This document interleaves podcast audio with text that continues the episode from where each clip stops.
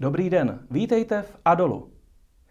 Snažili jste se v poslední době získat hypoteční úvěr na bydlení nebo na investici do nemovitostí a měli jste s tím problém? Já jsem si na toto téma pozval člověka asi nejpovolenějšího, Jiří Paty, generální ředitel Gepard Finance. Ahoj Jirko. Ahoj Pavle. My se s Jirkou už nějakou dobu známe, tak ti s dovolením budu tykat. Rád. Jak to dneska vidíš na trhu hypoték? Jak se vyvíjí ta eh, doba DTI, DSTI?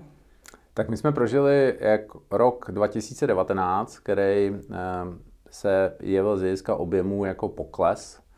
Eh, samozřejmě buď můžeme říct pokles podle České národní banky, kde se jevil nějakých 13,6%, nebo podle jiných jako měr nebo ukazatelů, kde se můžeme domývat, že trh poklesl až o 20%. Každopádně pokles to byl, výrazný pokles.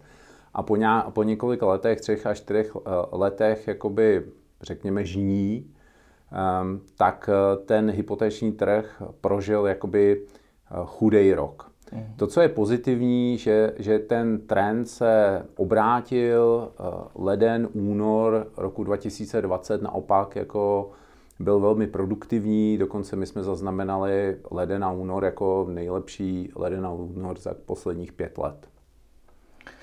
Uvidíme, co s tím udělá eh, dnešní opatření. Natáčíme v době, kdy právě byla dnes vyhlášena 30-denní, eh, eh, nevím, jak se to jmenuje, Karanténa. Karanténa v České republice, takže uvidíme, jaký bude březen a duben a další měsíce.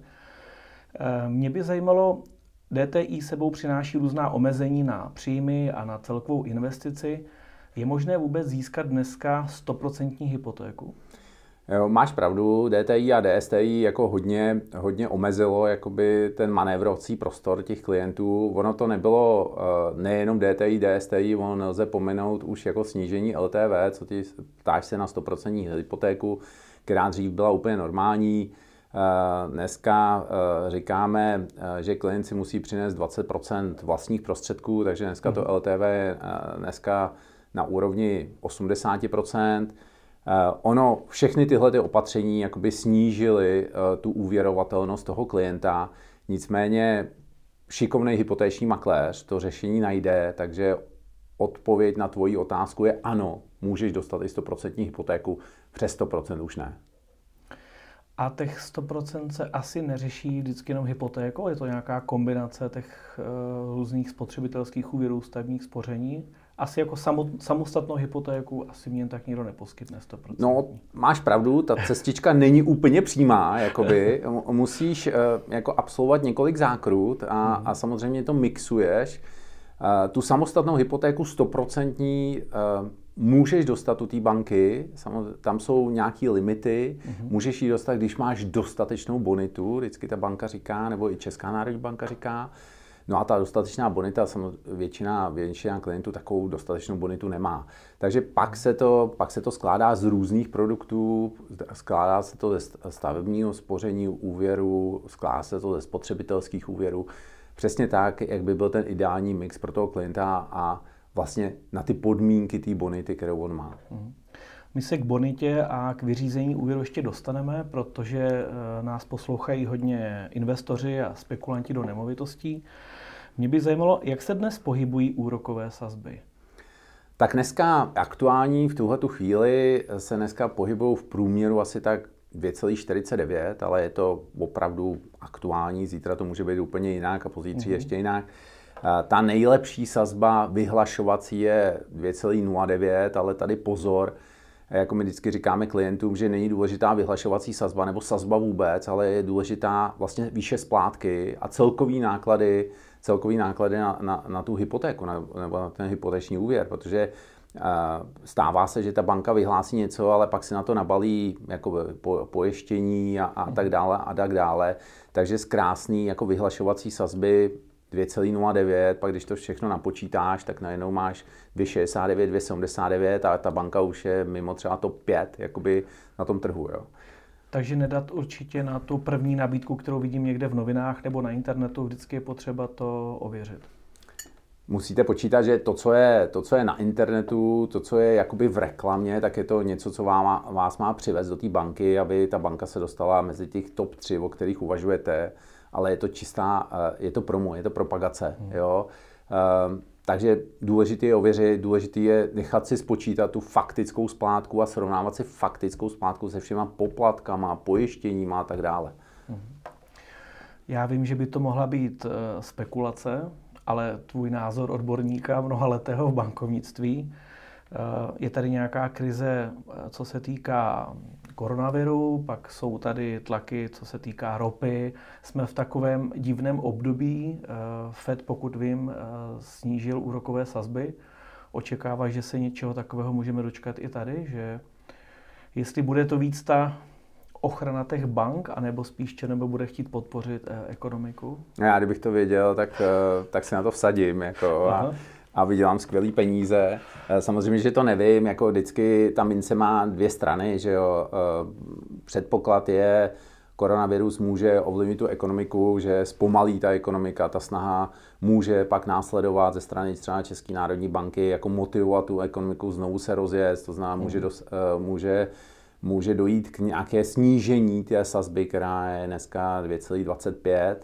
Uh, nicméně to ještě neznamená, že to snížení sazby se nějak projeví jako ve snížení cen hypoték, jako jo, protože ta banka uh, to vůbec nemusí zohledňovat. Jo. Takže uh, tam naopak může působit úplně protichůdný tlak, kdy ten risk management té banky si řekne, hele, koronavirus, to znamená, lidi budou doma, budou dlouhodobě doma, musí být doma, nebo budou dlouhodobě doma, to znamená, budou na 60% jakoby svého platu, je tu ohrožení, že nebudou splácet jakoby tu svoji hypotéku a začnou například zdražovat ty hypotéky, jo? protože je tam větší riziko. Ale to jsou všechno spekulace, jako uvidíme, co přinesou nejbližší týdny. Jo? já věřím, že ta, že ta uh, situace se brzy uklidní a bude stabilní. Mm, to asi doufáme všichni. Uh, já jsem se poradenstvím v hypotékách poměrně dlouho živil a zajímalo by mě, jestli se od té doby něco změnilo, zejména v tom, že uh, jsou zde lidé, kteří si tu hypotéku vyřizují sami a pak jsou zde lidé, kteří využívají poradců. Uh, jak hodně se to dneska přesouvá v tom, že ten poradce je prostě profí, který má přehled o těch bankách a já to trochu rozvedu, omlouvám se. Předpokládám, že těch lidí se má 100 tisíci čistého měsíčně a 80% vlastních zdrojů e, asi není tolik. To máš naprostou pravdu. Jako. A když jsou, tak e, nechtějí dát 80% vlastních zdrojů, jako logicky, že jo.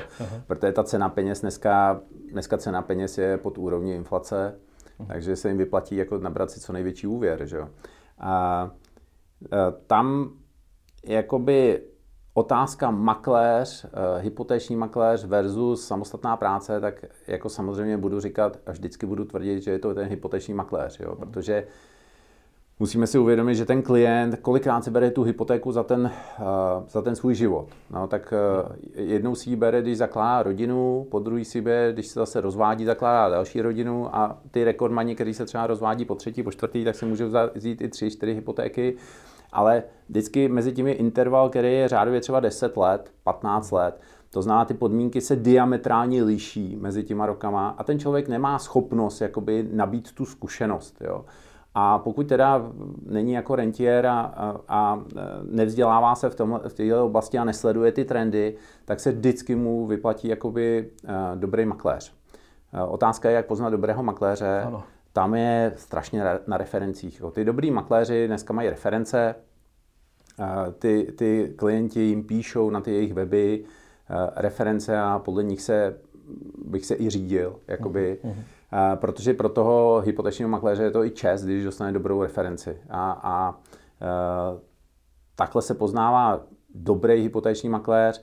Samozřejmě druhá věc je, proč si vzít toho hypotečního makléře.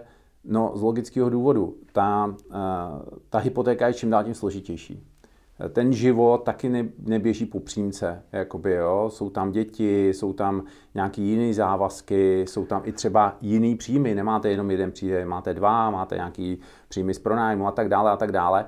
Na všechno tohleto se stahuje nějaká metodika bank. Ty, ty metodiky bank mají od 150 ty nejlepší mají třeba i 400 stránek. To, abyste prostudoval jako u 15 bank, jako není možný. Jakoby.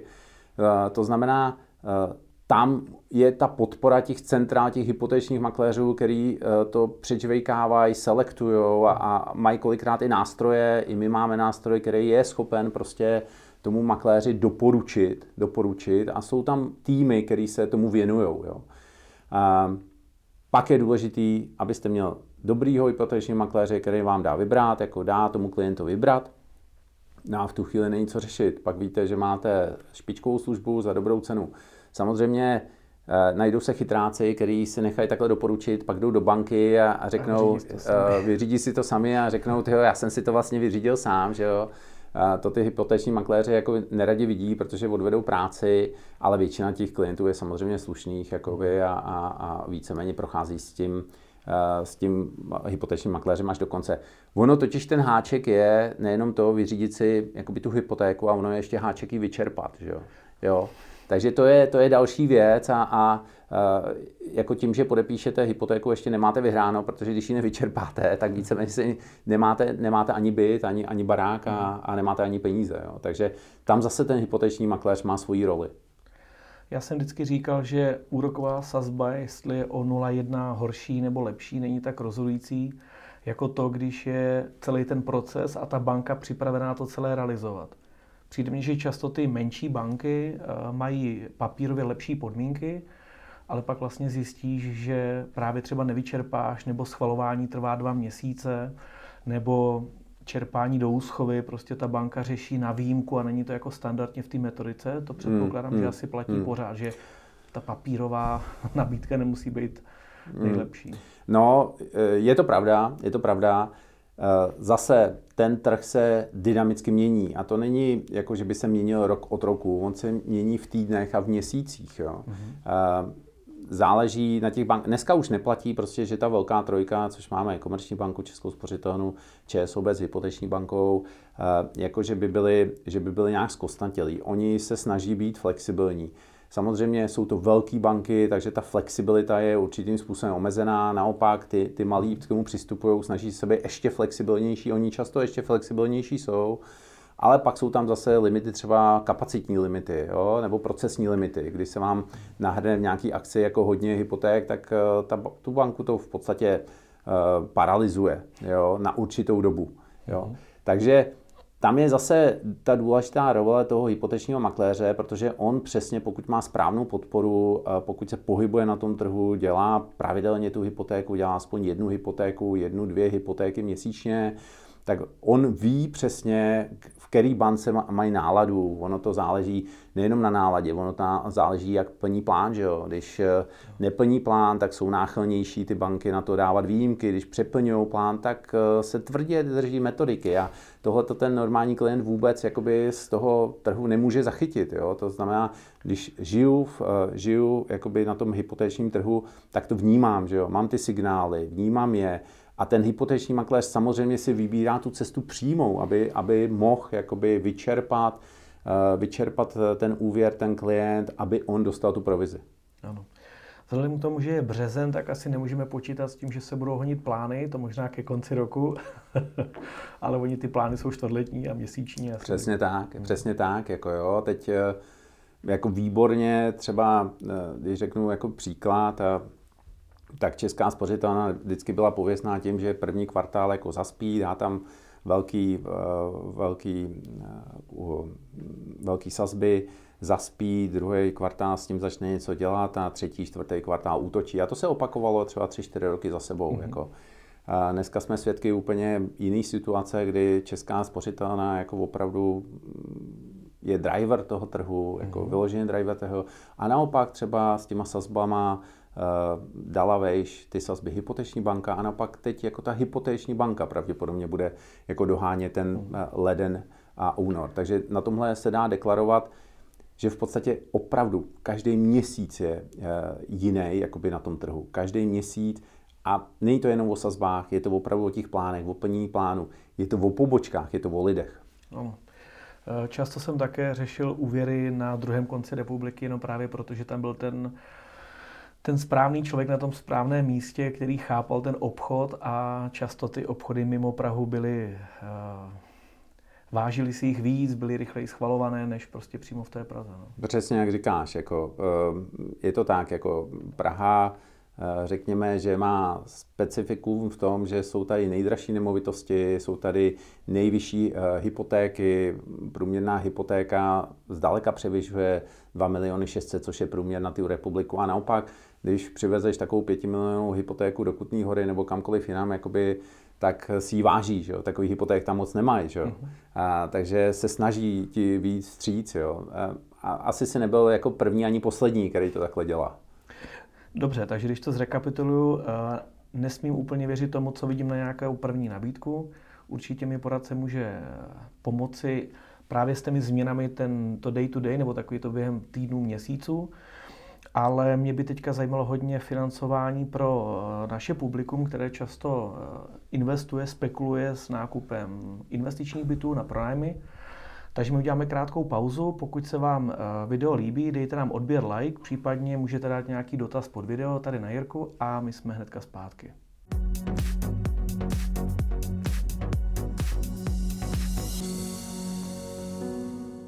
Určitě mnoho z vás eh, přemýšlí o investici do bytu, kde byste chtěli koupit eh, investici na hypotéku, dát co nejméně vlastních zdrojů a Moje otázka určitě zní, které banky jsou dnes eh, k takovým investorům do nemovitostí nejpřívětivější? Tak obecně platí, že eh, banky všechny, jako vám eh, půjčí na investiční byty, řádově by měly půjčovat 60%, některý půjčí i víc. Uh-huh. A tam je důležité si uvědomit, že nemáte jenom příjmy z toho pronájmu, že máte i jiné příjmy. To znamená, že při budování toho příběhu, já říkám, že každá hypotéka má svůj příběh, při budování toho příběhu vy se můžete šáhnout třeba na 70, 80, 90% jakoby toho. Samozřejmě záleží na vaší úvěrové angažovanosti u té banky, jako kolik máte úvěru všeho, že jo? když je to váš 50. byt, který si takhle investujete, tak ta úvěrová angažovanost je ohromná, ta, ta schopnost té banky vás podporovat se bude snižovat s každým tím bytem, jako samozřejmě. Ehm, no ale kdybych se vrátil a úplně něco jmenoval, tak eh, dneska asi podle metodiky nejpříznivější je banka a Česká spořitelna. Kdybych já si měl vybrat, tak bych si vybral Českou spořitelnu právě proto, že ta Česká spořitelna má jasní procesy. U té banky bych trošku v těch procesech váhal. Mm-hmm. Jak se banky staví eh, v tom posuzování třeba těch příjmů eh, k příjmům, které jsou v, v daňovém přiznání a nejsou? Tam jsou poměrně taky jako asi rozdíly.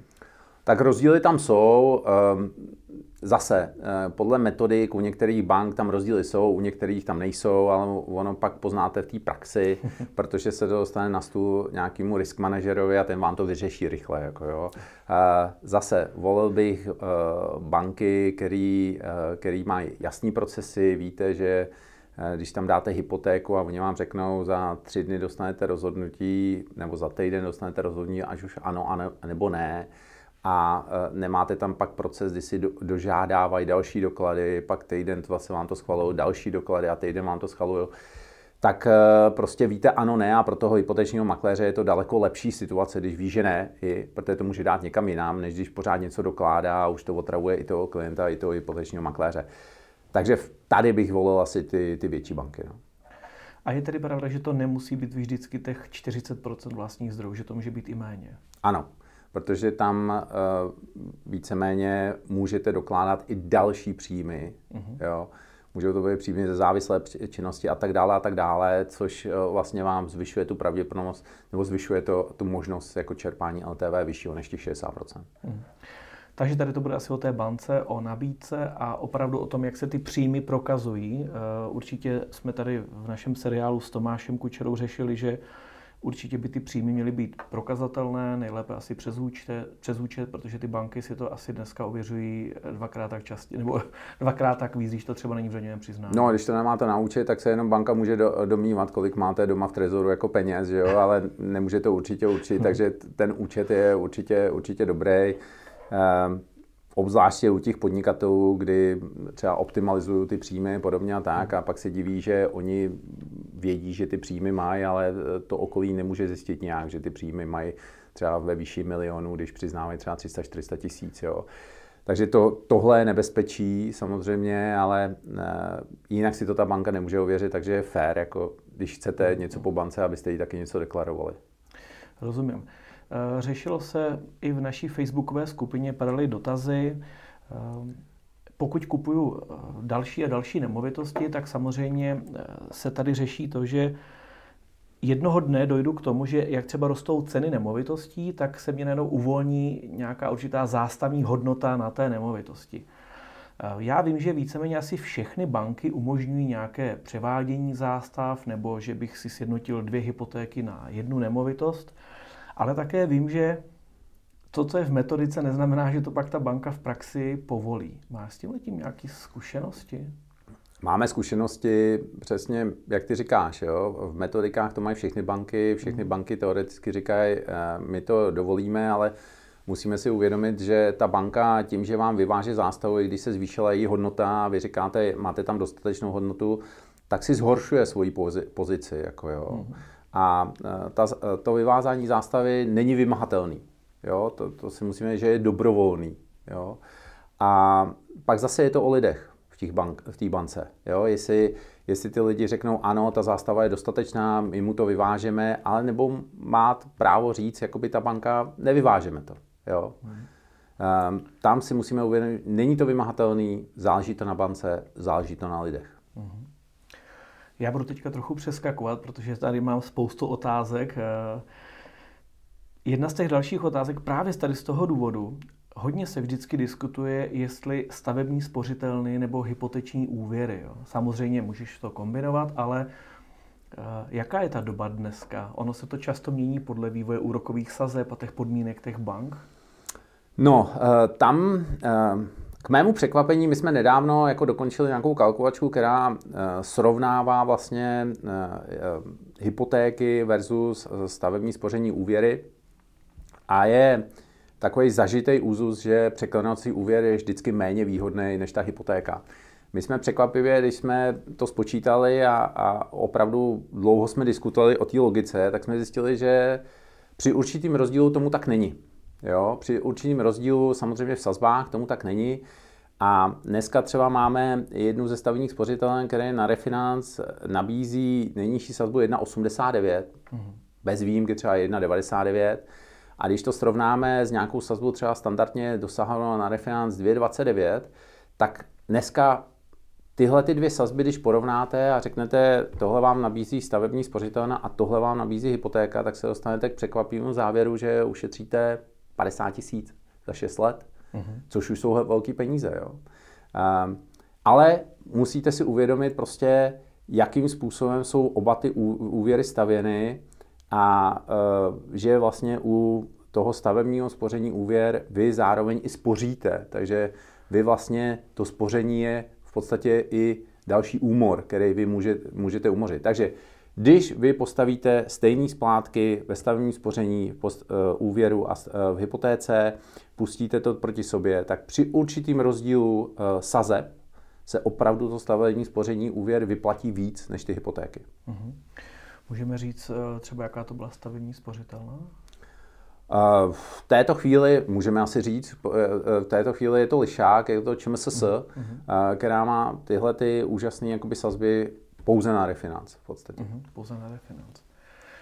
Další otázka, která mě napadá a kterou asi hodně lidí řeší právě při těchto investicích, eh, jsou eh, byty před rekonstrukcí nebo nemovitostí. Kupuju byt za 2 miliony a vím, že budu muset do toho dalších 200-300 tisíc dát.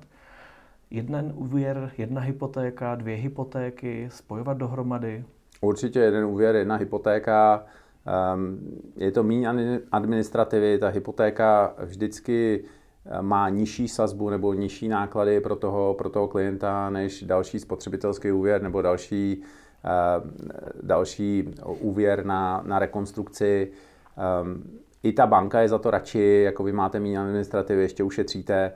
Eh, je to taková obvyklá chyba klientů, jo? že eh, klient vidí svůj vysněný byt, svůj vysněný barák a chce ho mít, je to v pořádku, mhm. eh, je to skvělý, aby ho měl, ale s tou investicí, že si ho pořídí, tak ta investice nekončí. že jo? protože ten barák si pořídí, ale teď bude chtít si zařídit i ten interiér a málo který klient má dalších, jako třeba milion na to, aby si zařídil ten interiér toho bytu podle toho, jak si to vysnil a pak je dobrý s tím počítat dopředu a vědět, že prostě tu hypotéku navýším a vím, že ta část eh, se použije neúčelově a právě se použije na tu rekonstrukci nebo na to vybavení a podobně.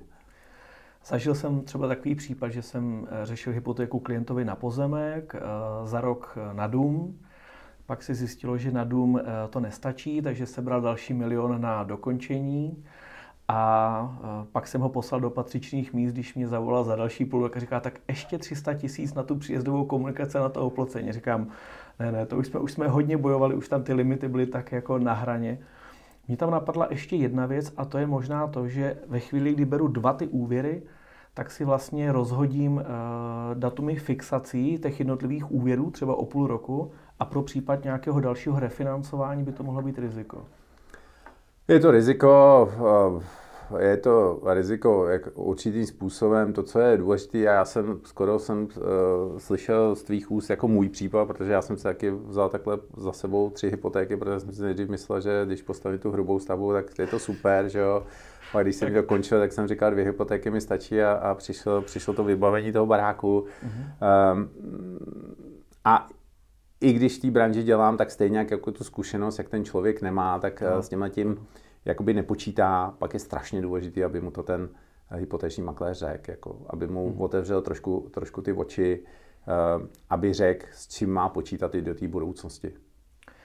Jak se dneska stav, banky staví k refinancování? Eh, byla doba, kdy já jsem působil v hypotékách hodně, kdy ty banky moc nedbaly na ty své stávající dobře platící klienty. Eh, mám dneska pocit, že hodně se to už refinancování víceméně třeba nevyplácí, že ty banky si chrání ty, ty své klienty a i když je první nabídka třeba nevýhodná, tak nakonec se ta banka pochlapí. Ptám se právě z toho důvodu, že pokud tu hypotéku mám a přiblíží se mi fixace, jak hodně je reálné vlastně se snažit někam odcházet, anebo spíš víc komunikovat s tou svojí bankou? No, um, to je Refinancování to je takový eh, věčné, vě, věčný téma v tom, že eh, všichni v něm cítí strašný potenciál, velký potenciál. Eh, já řeknu upřímně, že ty hypoteční makléři, kteří dělají ten biznis dlouho, dělají ho 5-10 let, tak víceméně nechtějí refinancovat.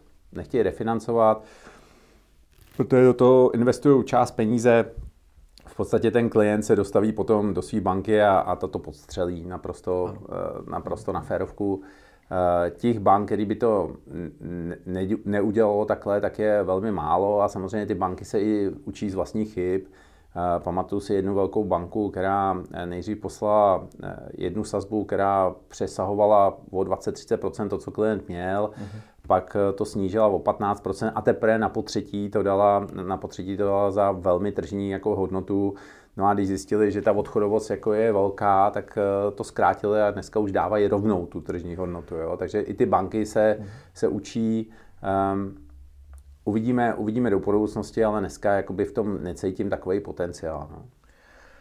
Možná ještě jedna věc, hodně se tady bavíme o nákupu levnějších nemovitostí, třeba například v dražbách. Um, jaká je dneska zkušenost právě toho financování těch zadlužených nemovitostí?